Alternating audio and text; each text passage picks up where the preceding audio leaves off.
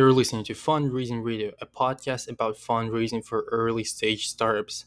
The major rule that we follow here is no bullshit on these podcasts, no music to relax you, no advertisements of our sponsors. We only talk about fundraising here and nothing else.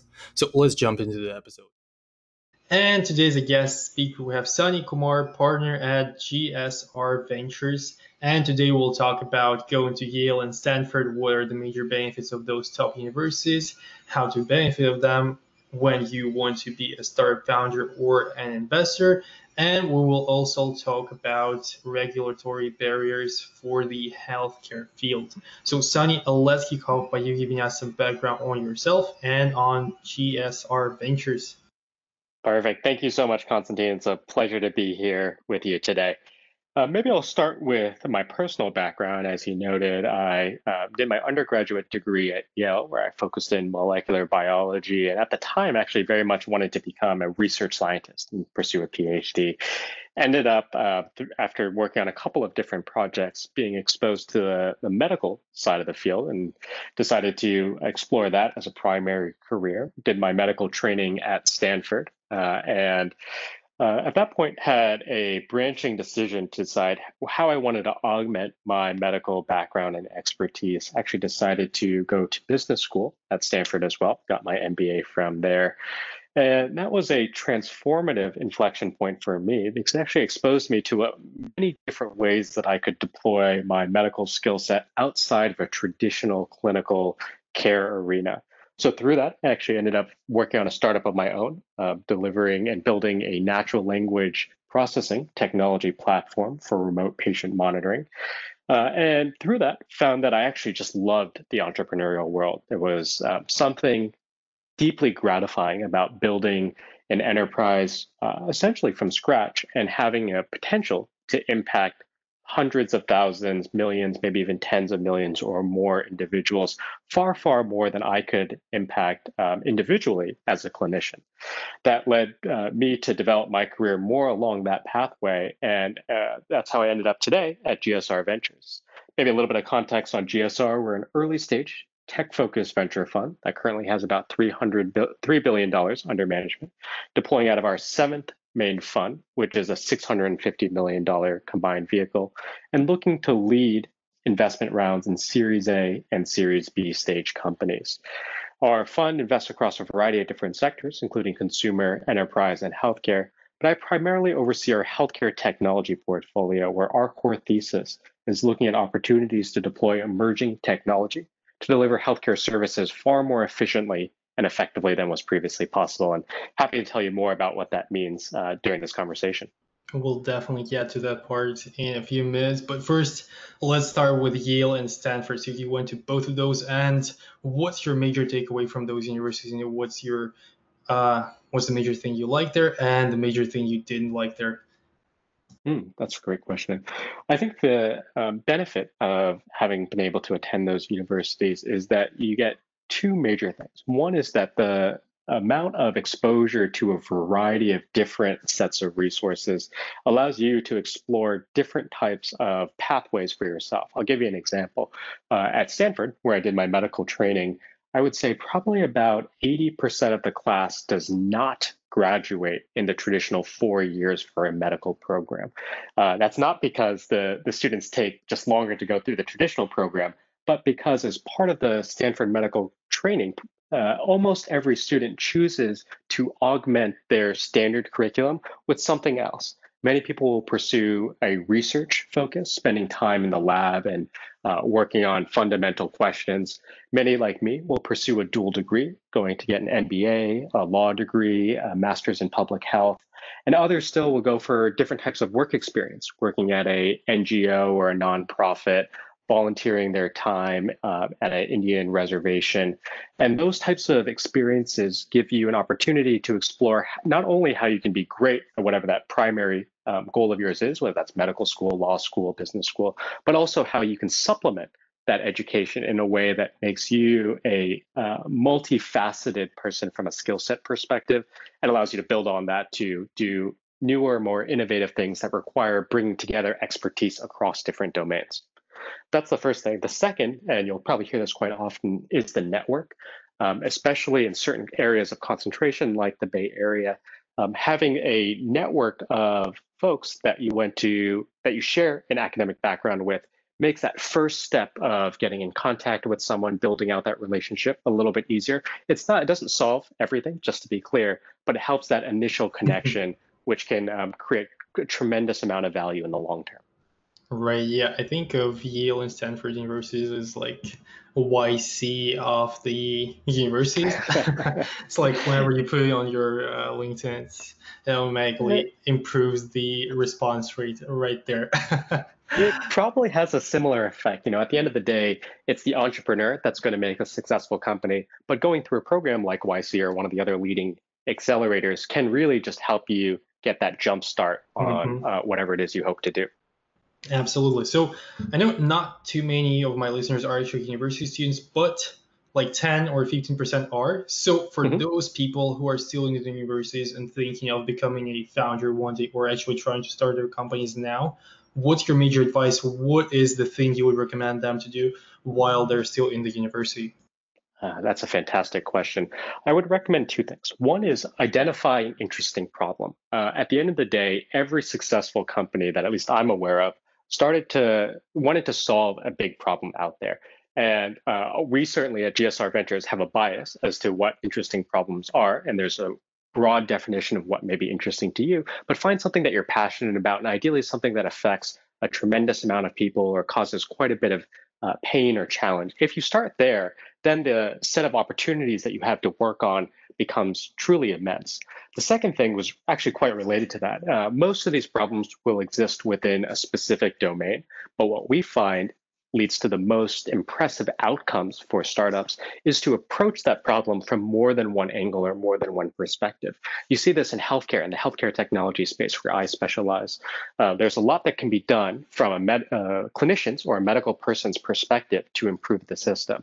But there's also a lot more opportunity outside of that. How do we bring technology to the, the medical world. And if you bring together your a core perspective related to a, a, field, as well as a supplemental perspective, which you can build up as a university student, given you have such flexibility in how to organize your coursework, your experiences, that will make you a much more compelling entrepreneur and much more likely, in my opinion, to be able to succeed in having a transformative impact.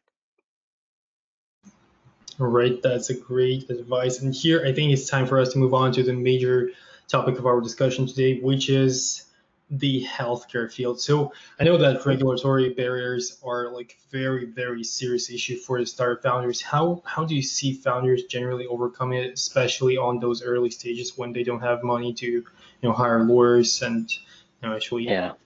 hire anyone? That's a great question.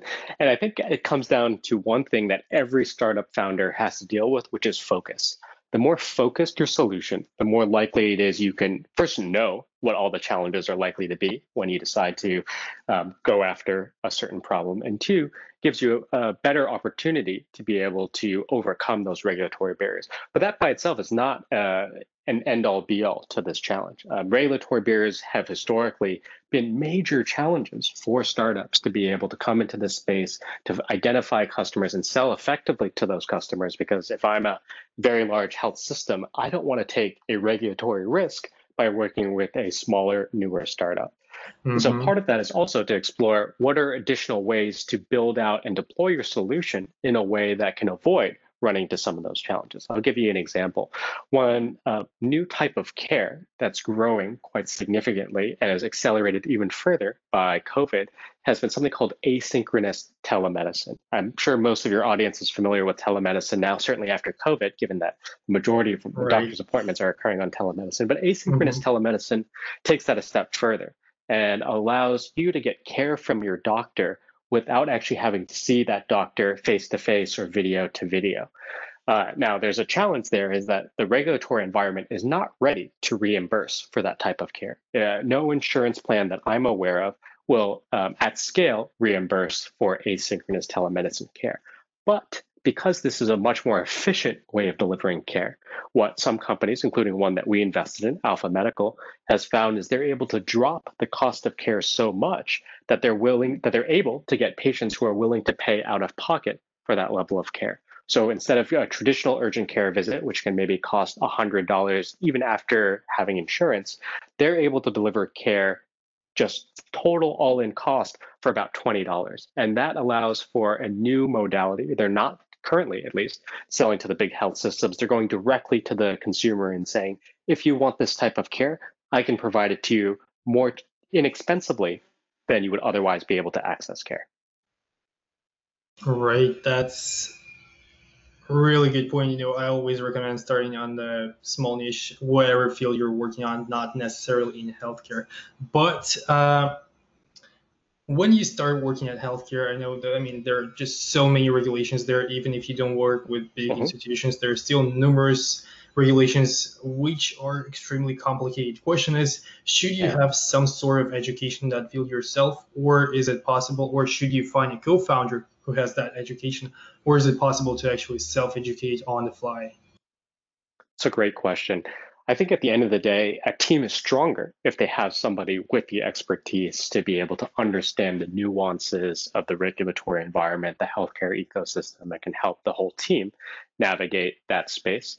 Uh, but that's not a requirement. Uh, I think at at some level, you can certainly teach yourself the fundamentals and make sure that you have a understanding of what is needed in the space, even if you yourself may not be the person who can navigate all those intricacies.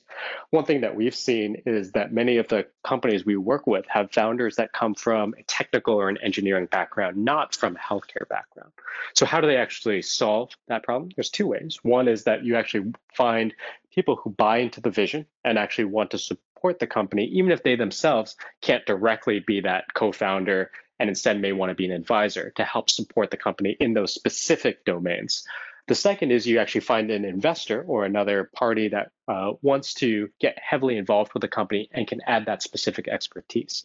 For example, in our partnership today, our healthcare team is entirely staffed by physicians, people who actually understand the nuances of navigating the health system. Just to be clear, that doesn't necessarily mean I know every single regulation out there, but it does mean that uh, more often than not, I can tell you these are all the things that you need to be aware of when building out and scaling a solution in this space so that you don't run into that issue a year down the road uh, where you have uh, a possible risk of a regulatory violation.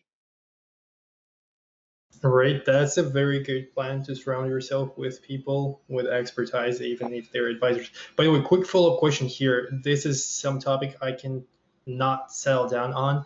Uh, which is the compensation for advisors and mentors. Mm. What do you think is the adequate, uh, you know, stock option pool that you should dedicate as a startup founder to those advisors and mentors? That's a great question. Maybe I'll answer it directly and then tell you a little bit more about my perspective on advisors and mentors. So, sure. for an early stage company, it is especially one that hasn't yet raised funding, it is perfectly normal to see advisor grants anywhere from half a percent up to maybe even 2% of the company for someone who's going to be actively involved in the company. For someone who's less involved or as the company matures, it's typical for those grants to drop down to about 0.1 to 0.5, in some cases, maybe about 1% total uh, capitalization of the company. But I want to use this as an opportunity to expand on how I would think about advisors as particularly an early stage entrepreneur. Um, if I were to kind of divide the world into three buckets, you'll find that uh, there are many advisors out there who can um, add value to the company just by the, the sake of their name or their pedigree. And those uh, advisors can be quite helpful to companies early on before they're able to really establish themselves and give them some credibility, make some introductions, but may or may not be able to actually um, add direct value in helping the company be successful. There's a second bucket, which, depending on the space, may be the largest bucket of all, where the advisors um, spend a little bit of time with you, but don't actually add that transformative impact and may or may not even have that pedigree. And I would urge entrepreneurs to be cautious when it comes to building out an advisor base that's uh, full of uh, the people in that second bucket. The third bucket is what you really want to go after. And those are advisors who are deeply uh, committed to helping the company be successful and will spend the time, will spend the energy in order to make that company, make that product, make that go to market strategy work.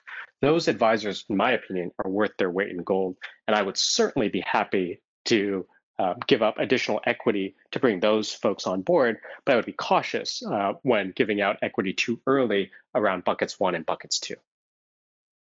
Very good point. And yes, there are numerous uh, advisors that are not really good advisors. I'm not going to point fingers here, but I've seen plenty, and probably it's not too hard to see who is a real, you know, who really wants to help you and who just wants to take a small stake of your company and just get out of there. Uh, so just be, yeah. cautious there.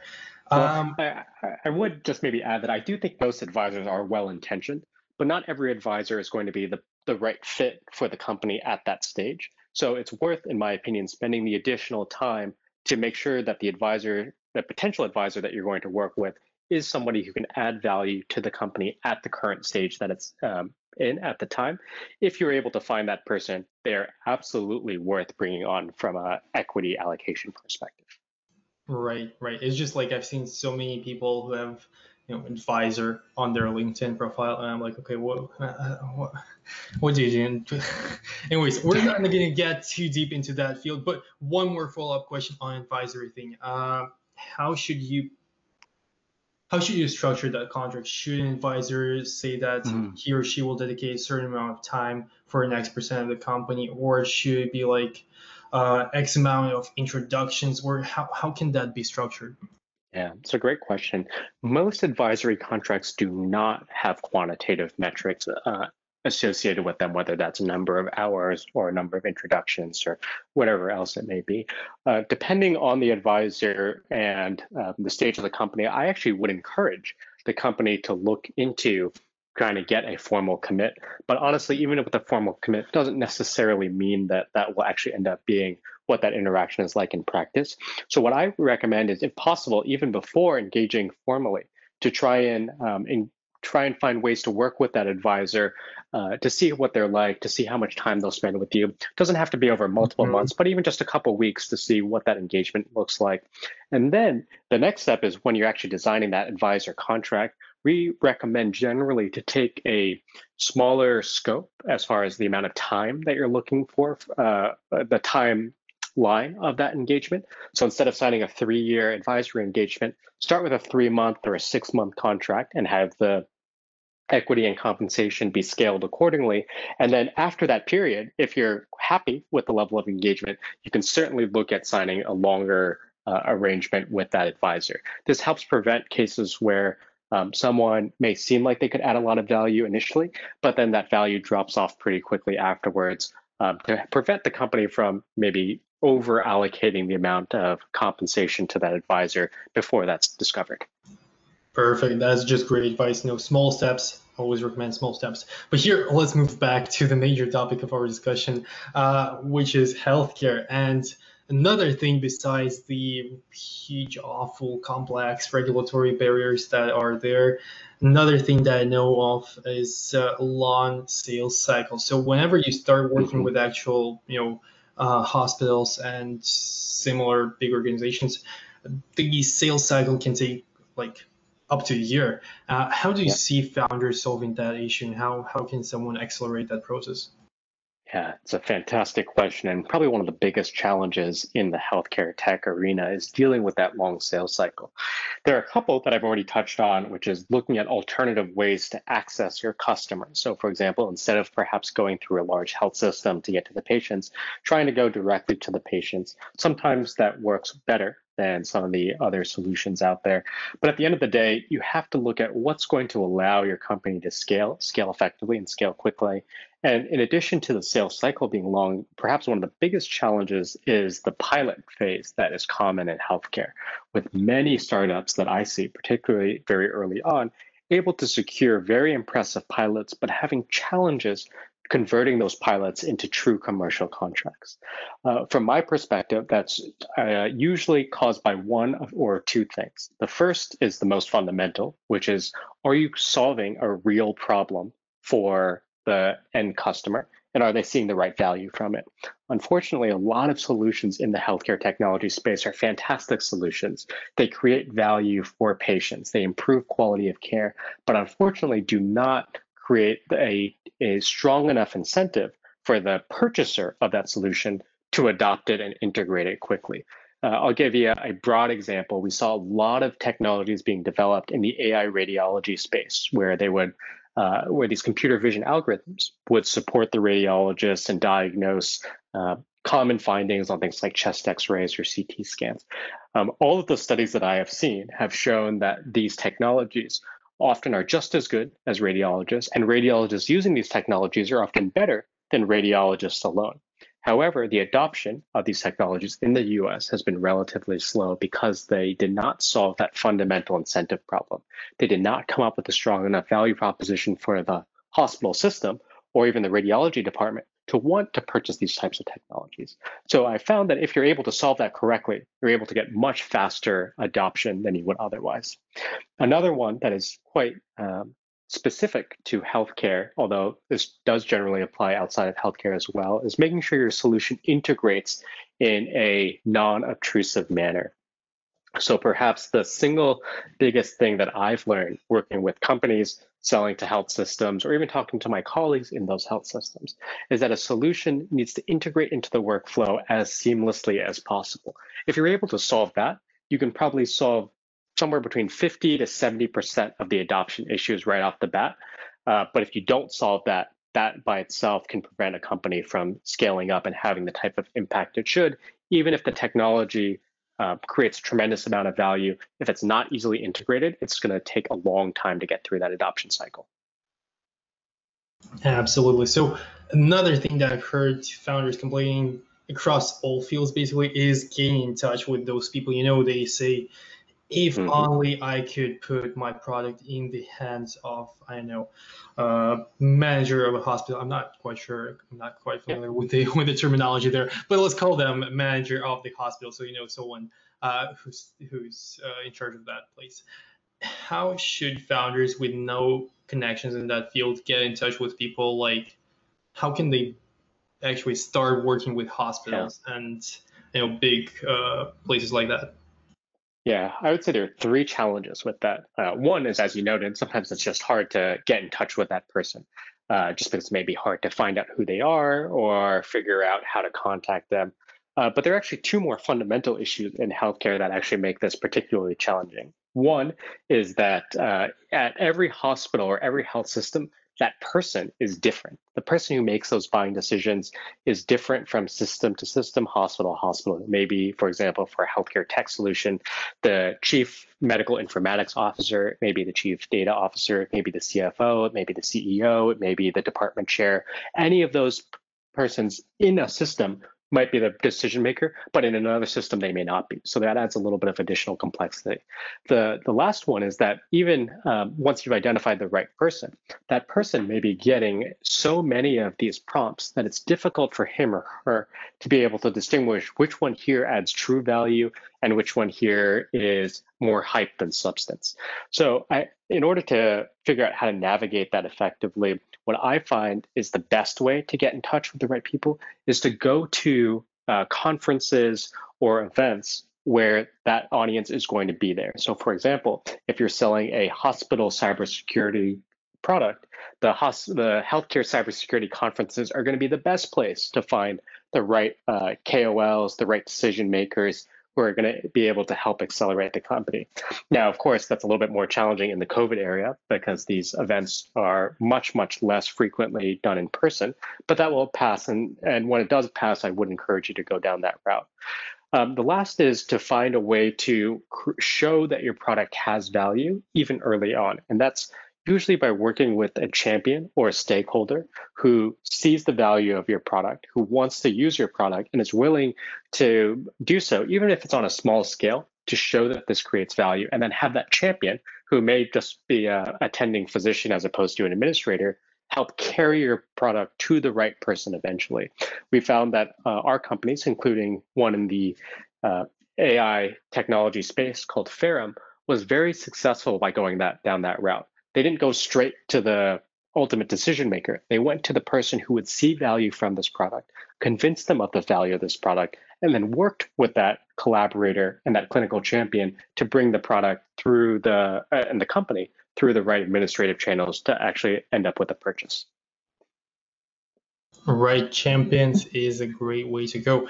And one more question I wanted to ask about this topic is I know there are, I'm not sure if there are many tools for that, but I imagine that there is more than one tool uh, to get intros to people like, you know, heads of uh, hospitals. Again, I'm not not familiar with the terminology uh-huh. there, so my questions might sound weird. But uh, I know that there is a tool called Hunters.io. I personally checked out their pricing plans, and they're horrible, honestly. Like it's at least a thousand dollars per introduction, which is insane. Uh, but do you know any tools that you would recommend for founders to get in touch with particular people or just expand their networks? Yeah, it's a great, great question, and I have seen the rise. Those those types of services have been around forever, but they've become more popular in the last few years. And I would generally agree with your assessment that in most cases they don't um, add as much value as you might like uh, for the the company. What what certainly works very well is if you're able to find a way to network to the person that you're looking at. Uh, even most doctors and healthcare professionals do use LinkedIn. So if you can find a way to get a warm introduction to those target persons, that can make things a lot easier. But the flip side of it also is that you know there there are thousands, about 5,000 hospitals in the US. There are probably about uh, 10% of those, roughly 500 or 600, who are very open to adopting technology. So at the end of the day, it takes just quite a bit of hustle to make sure that you're covering the, the right ground, reaching out to the right people, um, making the connections whenever possible. And not every connection is going to lead you to the right person at the end of the day. But if you do that enough over and over again with enough repetition, you will eventually get in front of the, the right people.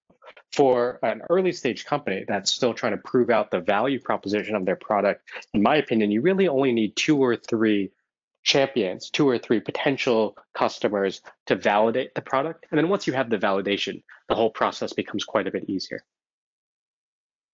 Absolutely, hassle is completely required here. And by the way, the advice to go on conferences is great. I've personally seen numerous founders who got their first investments, first partners, first co-founders first buyers on those conferences. So it might be boring and not as effective now during COVID once everything is you know on Zoom. Uh, but once the normal life is back, definitely, definitely go to those conferences. Great place to network. So here we're moving back to the GSR Ventures and specifically to the previous investments that is done. So one of the uh, investments that you've done already had an exit, and the question is, would you recommend founders to aim to that exit from day one, or you know try to accelerate that process in any way, or just you know try to go with the flow? Sure, it's a great question, and I think it also very much depends on the personal preferences of founders. Uh, in many cases, any significant exit, whether that be a $30 million exit, $100 million exit, or a billion dollar exit, can create significant windfall for the entrepreneurs who, especially for early stage companies, tend to own the majority of the, the company stock between how many of our founders there may be. But the real question also is, you know, what kind of impact do you want to have? Um, we at GSR Ventures have a big bias towards looking at outsized transformative impact. And historically, the companies that are most able to do that are the ones that actually scale uh, independently of a large company because they tend to maintain their nimbleness and their ability to adapt to changing circumstances far more efficiently than a much larger company, even if that larger company is well capitalized. So when you make that personal decision depending on what sector you're in. You may choose from day one to look at who are the potential acquirers in the space, what would they be looking for from an acquisition, which tends often to be more technology and product than actual commercial traction. Or you can decide to focus on scaling an independent enterprise, focusing on growing commercial traction and building out the business that way. The reason why I encourage you to do that early is because it does actually affect what you focus on as an entrepreneur, what you optimize for, and how you build the business. Also, how much capital you take on and what kind of investors you choose to work with. So, I think at the end of the day, there's no absolute right or wrong whether or not you should focus on an exit um, from day one. But I would highly encourage the entrepreneurs to think about what is in their personal ambition, what's in their personal best interest, uh, and then once they've made that decision, choose how to build a company around that rather than the other way around. Perfect, great advice. And here on that perfect advice, we're moving on to the last question of today's episode, which is a call to action. So, Sunny, what's the one thing you want the listener to do as soon as the episode is over? Oh, fantastic. It's a great question. I think, you know, today especially in the healthcare arena, COVID has just created such tremendous change and disruption across the industry. I think you can't mention COVID without acknowledging the significant pain that it's caused you know, all throughout the world. But it's also created opportunities for entrepreneurs to go out and create that type of transformative impact that I was mentioning. My call to action would be looking at how the world has changed over the last eight months. Where is one particular area where you think you can make an outsized impact based on your background, your experience, your skill set.